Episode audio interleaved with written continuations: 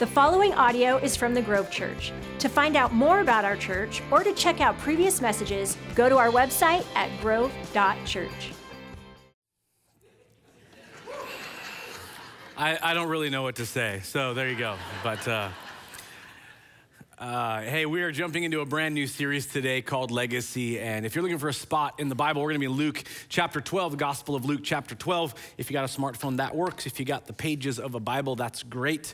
Um, and uh, we'll get there here momentarily. I always think it's intriguing when you consider people's famous last words, and of course you can Google that and find what certain people that, that you might have heard of have said, you know, as they were, you know, passing away, moving into uh, eternity. But I also think it's it's amazing to think of what people put on their tombstone, that epitaph, you know, the things that, that people have etched, you know, on those. And and I was thinking of, you know, Martin Luther King. On his, it says, "Free at last, free at last. Thank God Almighty, I'm free at last." And again, I think it's thought-provoking to consider that. On the other end of the spectrum is, for instance, a guy named Mel Blanc, which most of you probably don't know, some of you might be aware of, but he was known as the man of a thousand voices for Warner Brothers, and he's the one who, if you've watched Warner Brothers cartoons back in the day, on his tomb- tombstone, it literally says, "That's all, folks." So, um, you know, there, there's that.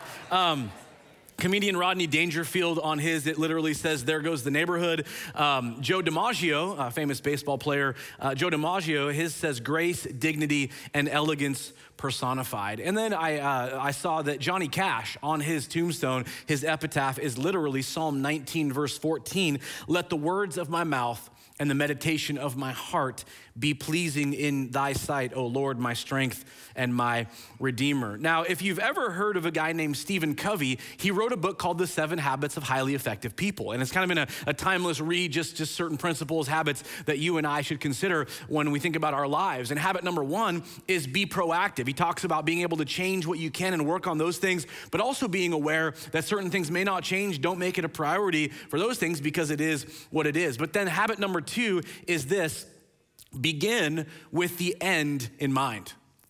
And I want you to think about that for a second, because when it comes to the lives that you and I live and the years that you and I have, he says, begin with the end in mind. And then as you continue through that portion of the book, what he actually says is, I want to challenge every reader to stop right now what you're reading and step back for a second and get out a piece of paper. And I want you to write your epitaph. I want you to stop and think about what would you want etched on your tombstone someday once you're gone.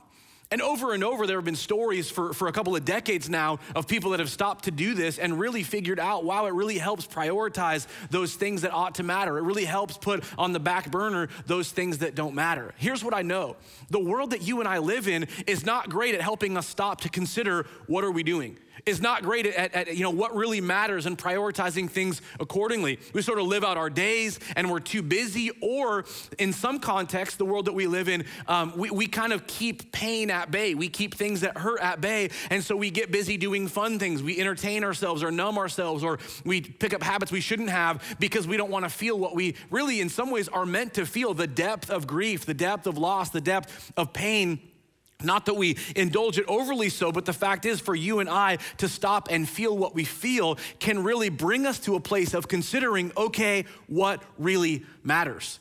And you've probably been a part of, of funeral or memorial services where that question is asked, where you're faced with the reality of, it was the end of somebody's life that I knew, but it really makes me think of what kind of life am I living? And I say that because I think we need to be challenged to take it deeper. I think we need to be challenged to stop and really think about what kind of legacy am I leaving? What is, what would I want on my epitaph? And so it's something to consider. If you walk over, you know, through the Marysville Cemetery, which for years I remember riding my bike through and stopping and reading certain tombstones and stuff like that, but you see, you know, beloved husband, father, you know, friend, whatever, you see all kinds of things written. And I think it could be, and maybe Maybe it's a little bit of homework for you today to consider. When you go home for lunch, when you go home and do whatever you do, what if you step back from all of the busyness, the scrolling, the next show, the, you know, sports game, or you know, Seahawks game, anyway. Um, but, but what if you step back for a moment and, and quieted yourself from all of the stuff and got out a piece of paper and really considered, what would I want to be written about me? It's something worth considering. The word legacy, as we jump into this series, Merriam-Webster defines it this way: legacy is something transmitted or received um, from an ancestor or predecessor from the past. At the end of the day, legacy is really reputation. Legacy is really what people will say about you, think about you, and even feel about you once you're gone. It's the essence of what you leave behind. And if you've ever read the Gospels, Matthew, Mark, Luke, and John in Scripture, over and over, Jesus, yes, he's performing miracles. Yes, he's traveling to certain villages. Yes, he, he, he's all about, you know, that he's come to this earth to pay the price for sin, and that's huge, and that's the, the, the biggest deal. But the other thing he does as he's teaching the crowds is he's oftentimes trying to get them to understand truth, trying to get them to think of their lives in light of eternity, trying to help them prioritize those things that really matter. And Luke twelve, starting at verse sixteen, is no exception.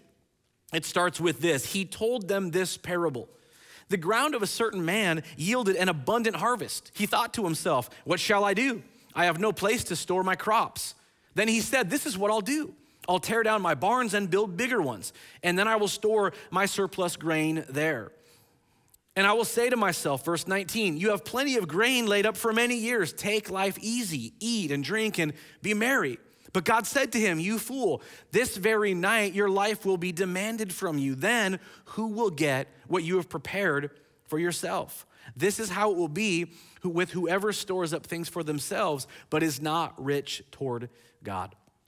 Father, as we stop and pray today, um, we invite you to help us understand this, to help us really consider as we think about legacy, as we filter through, you know, this topic, our lives, the years that we've already lived, but also the years we have left, whether many or, or maybe few, that God, we would understand that this conversation is a big one. And the truth is, as Jesus is teaching this, God, it, it, we look at the crowd and it varies in age and, and, and uh, similar kind of in culture, but it, it varies so much, but it was really something that every person probably probably walked away considering, what does it mean to live out my days being rich towards God? Help us understand it and walk out that conviction in Jesus' name.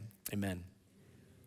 So so here, here we go, and, and the truth is, this parable comes out of a conversation with Jesus and a crowd, and somebody in the crowd steps up and says, Lord, tell my brother to divide our inheritance. We don't know the context. We don't know, was the brother trying to take it all? Was he the firstborn, and so he was supposed to get his, you know, larger portion when the second doesn't, and he's jealous? What is going on here? And Jesus' response is this. What he sees just briefly in this little flash of conversation is an issue in the heart of this person that he sees a moment to teach the crowd about. And what he says is, hey, greed is a problem. It's basically the essence of what happens right before this. Greed is a problem. And then he goes into the parable. And he, and he, and he starts in with this. The ground of a certain man yielded an abundant harvest. In, in, in your day, in my day, most of us in here don't own fifty, one hundred fifty, you know, one thousand, whatever acres. You and I look in the context of the jobs that we have. This would be, you know, you got a big raise, you got a big bonus, life's going well, you, you, you got extra cash coming from somewhere. It's been a banner year. And this is the context of this gentleman. He's going, man, I've had an incredible year. This is so awesome. And, and I love how he stops in verse seventeen and he says, what shall I do? And that's where I want to challenge any one of us in this room, for you and I, what would it be like for you and I to step back, again, banner year financially, or you got more margin in your life for relationship, or, or, or you know, uh, to serve and love others, to, you know, build bridges with your neighbors or whatever. You step back and go, wow, I've got this extra, whatever it is, fill in the blank, relational capital, financial capital, emotional capital. I could help and serve. I could do something more th- th- than just do something about myself. He goes, what shall I do? What would it look like in those moments in your life to step back? We're not good at it. I already said that. We're not great at stopping and going, what really ought to matter here with the things that I'm a steward of? And so this gentleman steps back and goes, what shall I do? Unfortunately, the very next sentence is this: I have no place to store my crops. And then he said to himself, this is what I'll do. I'll tear down my barns and build bigger ones. And there I can store my surplus grain. Basically, go big or go home. Basically, it's all about what I can do to serve myself and make my life better. And it's all the me, myself, and I conversation that it's easy for you and I to get pulled into the trappings of. Again, in the world that we live in, it tends to be this idea of, I'm about making myself happy. I'm about making myself comfortable. I'm about that however I'm blessed, I can make it about me. Let me be careful here. That's not to say that, that in the world that we live in and that we have surplus, that we can't enjoy it. I wanna be, be clear about that.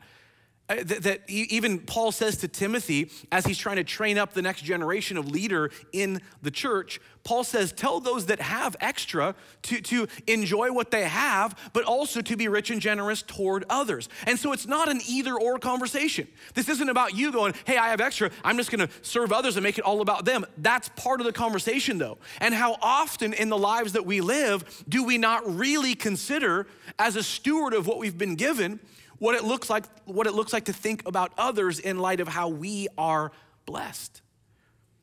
And that's the tension that you and I really live with all the time. I think it's a big deal that we're stewards and we ought to step back and consider, what does it mean?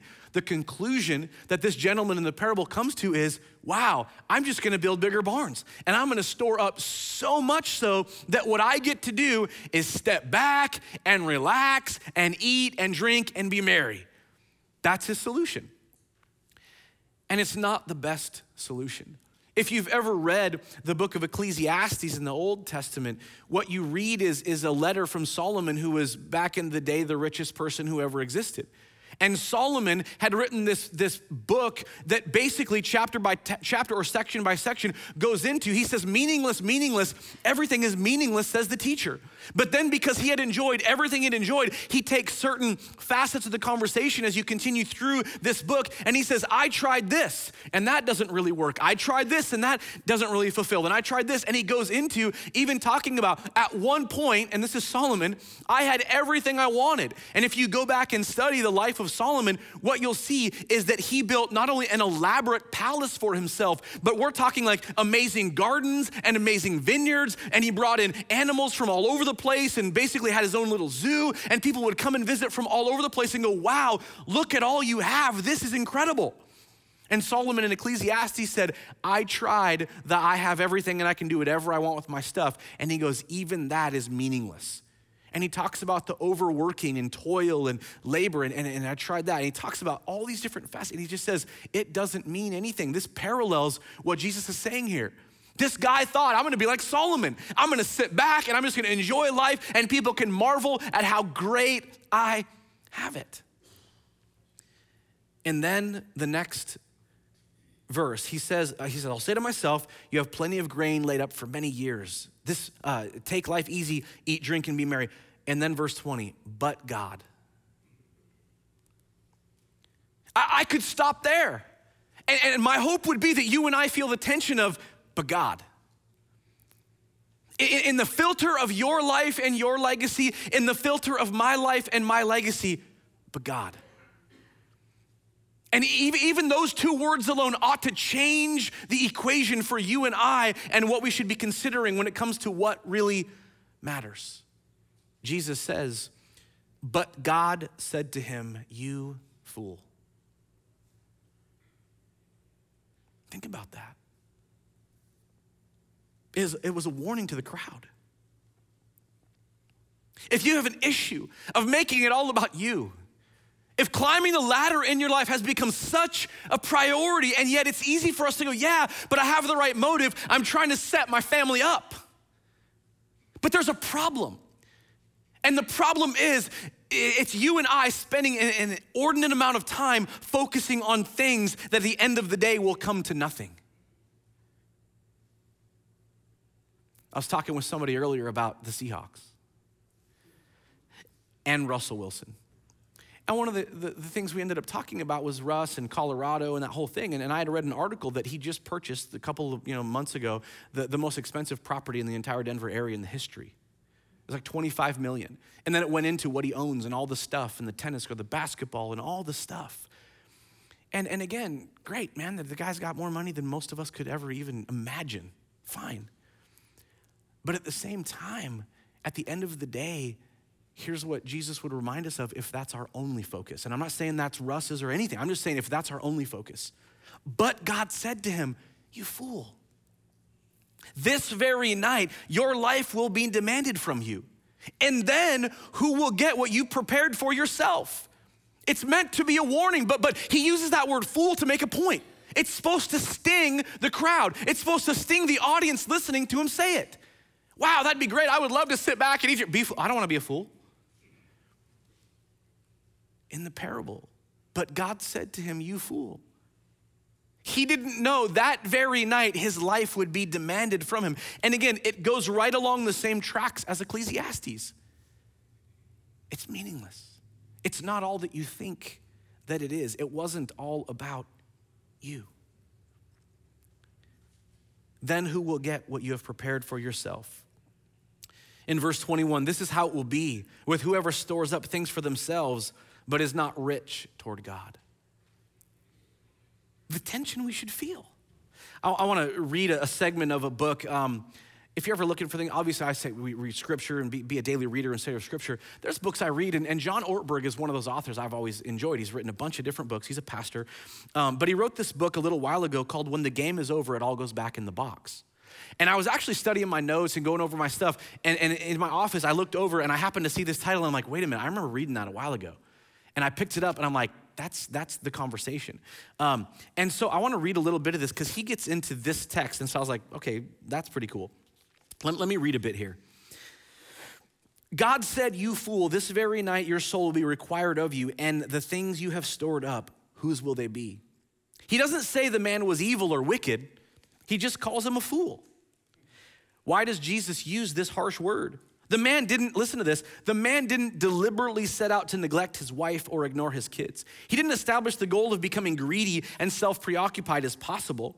He didn't purpose in his heart to defy God or close off all compassion for the poor. He just had other things to do. He was too busy. He just devoted his life to the wrong things. If you were to make a list of his priorities, it would look something like this: harvest a large crop, build bigger barns, achieve financial security, eat, drink, be merry, remember not to die. And of course, this last one is a really hard one. Sooner or later, our souls will return to their maker, and the things you have stored up, whose will they be? That was the realization that Solomon said, I hated all things I had toiled for under the sun because I must leave them to one who comes after me. The executive who works from seven a.m. to seven p.m. every day will be both very successful and fondly remembered by his wife's next husband. Author John Capozzi writes.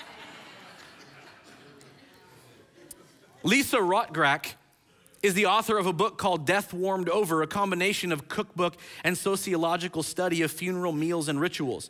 She starts with the story of a man dying at home in bed.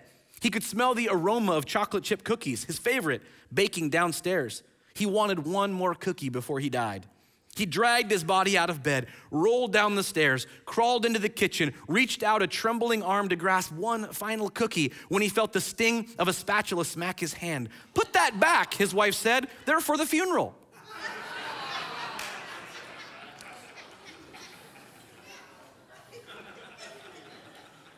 The rich fool had many cookies, and he thought they were all for him. This is what I'll do, says the rich fool. I'll tear down my barns and build bigger ones, and there I'll store all my grain and goods. One more barn, one more crop, one more cookie. That night, out comes the spatula, and whack, they don't belong to you, they're for the funeral. When Jesus told his story, he summed up the lesson in a single sentence to make sure no one missed the point. So it is for everyone who accumulates riches for themselves, but they're not rich toward God. The object of life, according to Jesus, is breathtakingly simple. Be rich toward God. Don't spend your life playing master of the board. It's a sucker's game. You can't beat the house, but you can be rich toward God. Your life, with God's help, can be a source of pleasure to the God of the universe. You can make God smile. When the game is over, all that will matter will be God's assessment of our lives. Venture capitalists and Hollywood stars, school janitors and Somalian tribesmen will stand in line before him on level ground. Being rich toward God means growing a soul that is incredibly healthy, or excuse me, increasingly healthy and good. Being rich toward God means enjoying and appreciating the people around you. Being rich toward God means learning about your gifts and passions and doing good work to help improve the world. Being rich toward God means becoming generous with your stuff. Being rich toward God means making that which is temporary become the servant of that which is eternal. Being rich toward God means savoring every roll of the dice and every trip around the board. But God said to him, "You fool, this very night your life will be demanded of you. Then who will get what you've prepared for yourself? This is how it will be with whoever stores up things for themselves but is not rich toward God." Luke continues this uh, in chapter twelve, continues this with talking about worry and the things that consume this world. It's something similar to what you might have read in, in Matthew chapter six during the Sermon on the Mount. Same picture here. He says, don't worry about your life and what you'll eat or drink or your body and what you're gonna wear. Don't worry about all these things. That, that's what the pagans run after. That's what the world is so focused on. Don't be consumed by those things that shouldn't be a priority. And his solution is this: seek first the kingdom of God and his righteousness, and God will take care of all those things. Do you step back and consider what really matters in your life? See, I stand here today, and, and next month, we're gonna celebrate our ninetieth birthday as a church. And I love that. I think it's amazing to consider the last ninety years from nineteen thirty-two to today. It was a little bit of the, the funny montage that we kind of put together as an old-timey, you know, reel. But but to look at all that's gone on in our church and realize that, that we are blessed by the generosity of those that have gone before us. That we stand on the spiritual shoulders of those that have paved the way to these moments right here. Even the room we sit in today, what was basically taken care of by a couple of generations ago in the mid sixties when this grand opening of this place happened. That for you and I to consider the kind of legacy that they've left that we get to appreciate, but also now, what will we do so that the next generations can be blessed by our contribution, by what we're called to do? And, and, and I, I would caution any of us, if, if, if all you hear is me saying legacy and money, that's to miss it. Because the idea of being rich toward God, I love how Ortberg puts it. We're talking about considering a life that pleases God, a life that is generous in time with others, a life that serves and lives beyond just ourselves. Our legacy is more than what we want people to consider through our lives. Our legacy is more than what we want people to consider through our lives. Let, let me say it this way. The question that we need to answer is this: what does Jesus want people to consider through my life? What does Jesus want people to consider through my life? What does Jesus want people to consider through your life? And here's the thing about legacy. It's not just what you leave behind at the end of it. Your legacy is being built today. Your legacy has been being carved out since you were born. As time, you, you think about how you spend those teen years, and some of you in here are teenagers, and, and there's individuals in your twenties, and you got little kiddos or thirties or forties and, and fifties and sixties, seventies, even eighties in this room. Your legacy has been being built. It's a really bad way to put that, I guess. But it's true. Don't just think of a legacy as, well, someday I'll eventually. And that's Jesus' point. It's not meant today for, for it to be a scare tactic when I say it. Well, if you died today, you're like, oh God. But it's meant to be an inventory, a checklist. It's showing up at the friends or the, the close family members' memorial and going, they're gone, and this was their life. Wow, what about the life I'm living? I think of some different individuals within our own church that have passed away, and, and John and Janice, John and Janice Eilander are two of those. I love them dearly, and they both passed away a while back, but when I started in this role back in two thousand nine, uh, John was a mentor of mine. And again, he's a, he's a grandpa, and he kind of adopted me a little bit as a, kind of a grandson or a son, but man, just an incredible guy who would help me. And I would meet with them and talk with them about ministry and how to pastor and all this stuff. And, and what I love about John and Janice is she was, she was always the comedian that loved deeply. If you know Janice at all or you knew that name at all, um, when there were uh, like, like um, I'm trying to think of the word, uh, br- uh, bridal showers she would be invited to, she would bring a whole string of different types of panties. And you're like, that's a legacy, right? But anyway, she was notorious for it, but because she had a great sense of humor. Like, hey, just so you know, someday when your husband sees you like this, you're gonna wanna think about what you're wearing. Anyway, so, but but the other part of it, like I said, that's funny and she was hilarious, but the other side of it was she cared deeply. The year that she passed away, she showed up in my driveway with a birthday gift for me. And you know what it was? It was two pairs of black socks that I still today, when I open my drawer and see them, because they're still there, I'm like, Janice Islander, you're awesome. You, you always loved me so well. Always took care of me and my family. Always care about us. And then John. John Islander was like a pillar of a pastor. He was the pastor of pastors. And, and you maybe don't know his legacy at all around here, but he was the guy who, who back in, we're talking like the nineteen forties and fifties and sixties, he was uh, uh, working up Jordan Road and Arlington Heights, and he was helping plant little churches and houses and little facilities and things like that. But he loved Jesus and wanted desperately for people all over our county to know Jesus. And this was his legacy. I remember one time I was learning, uh, again, you, you, you have to, some of the stuff you're learning, uh, it was uh, memorials and funerals and, and graveside services. And one time he reached out to me and said, hey, um, I'm doing a, a graveside. Do you want to come and, and see how I do this? I said, absolutely. So we went to this graveside uh, service, and he said, I keep it relatively short, and, I, and I, I focus people back on Jesus, and we read some scripture, and I'll usually say a few things pretty simple. He said, but one thing I do, just so you know, is when we pull up, we're gonna park a little ways away. He said, the reason that I like to do that is because what I wanna do is I wanna share with the family comfort and encouragement, and then I wanna step back and let them grieve together at the graveside, but not even notice that I disappeared. And then so they don't see my car start and see me drive away, he said, I park down the street. And so I've taken that habit every time I've ever done a graveside, that's what I do. And so that, that's wisdom. But again, he cared so much about people and he had such a heart. And I think about that legacy. It wasn't just something he put together at the end of his life. It was something he lived decade after decade after decade. Legacy. What will your legacy be? And I want us to think about this throughout this series. We're gonna have this series all the way into November, when I wanna challenge you to mark your calendars for November sixth and November thirteenth and be here, because we're gonna celebrate that ninetieth birthday. On the sixth, we're gonna talk about the last ninety years and, and some of the key moments that have been amazing for us. But then November thirteenth, we're gonna talk about the next ten on the way to one hundred and what we believe God is challenging all of us to be a part of on this journey. So I'm excited about that. But in this legacy series, we're gonna take the facets of legacy. And we're gonna talk about what it means as a husband and a father, as a mom and as a wife.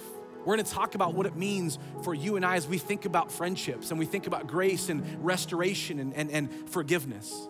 We're gonna talk about what it means as a church. Like I said, sixth and thirteenth, yes, but in this series, we're gonna talk about what it means for us together and bring that challenge. And yeah, we're gonna talk about what it means, even with the time and resources that we've been given, what does it look like for you and I to be rich toward God? What does Jesus want people to consider through my life? We ought to be living in light of eternity, not just what we want people to say, in light of eternity. A couple questions I want to challenge us when it comes to legacy. And this goes back to what Jesus was saying. If it all ended today, what would my legacy be? And am I okay with that?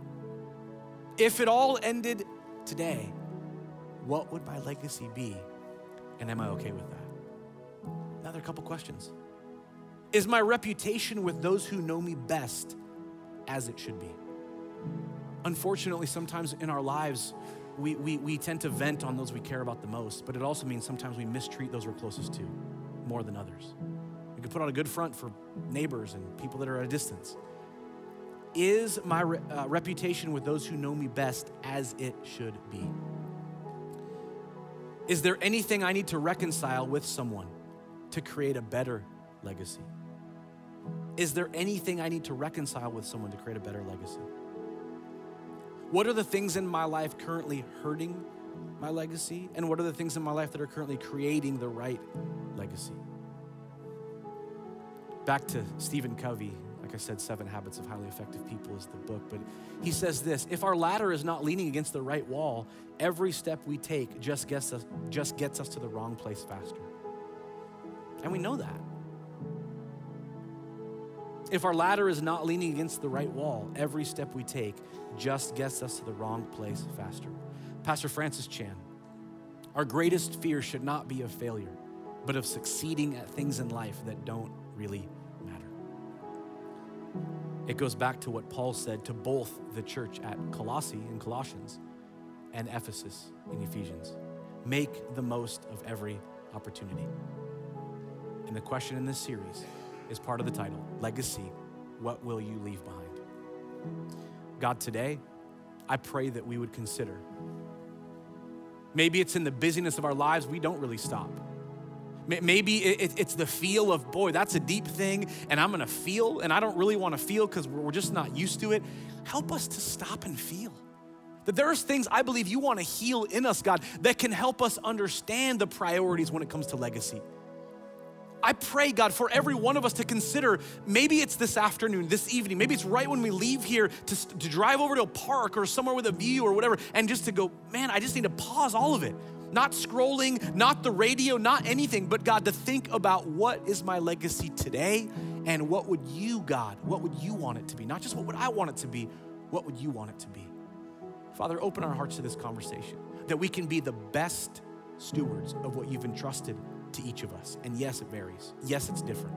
Yes, our contexts don't really compare, but we each are stewards of all of these things, which in the end make up a legacy. God, help us steward it correctly through the work of your Holy Spirit in our hearts. In Jesus' name, amen. Thank you for listening to the Grove Church Message Podcast. To keep up to date with us, like us on Facebook, follow us on Instagram, or check us out at our website, grove dot church.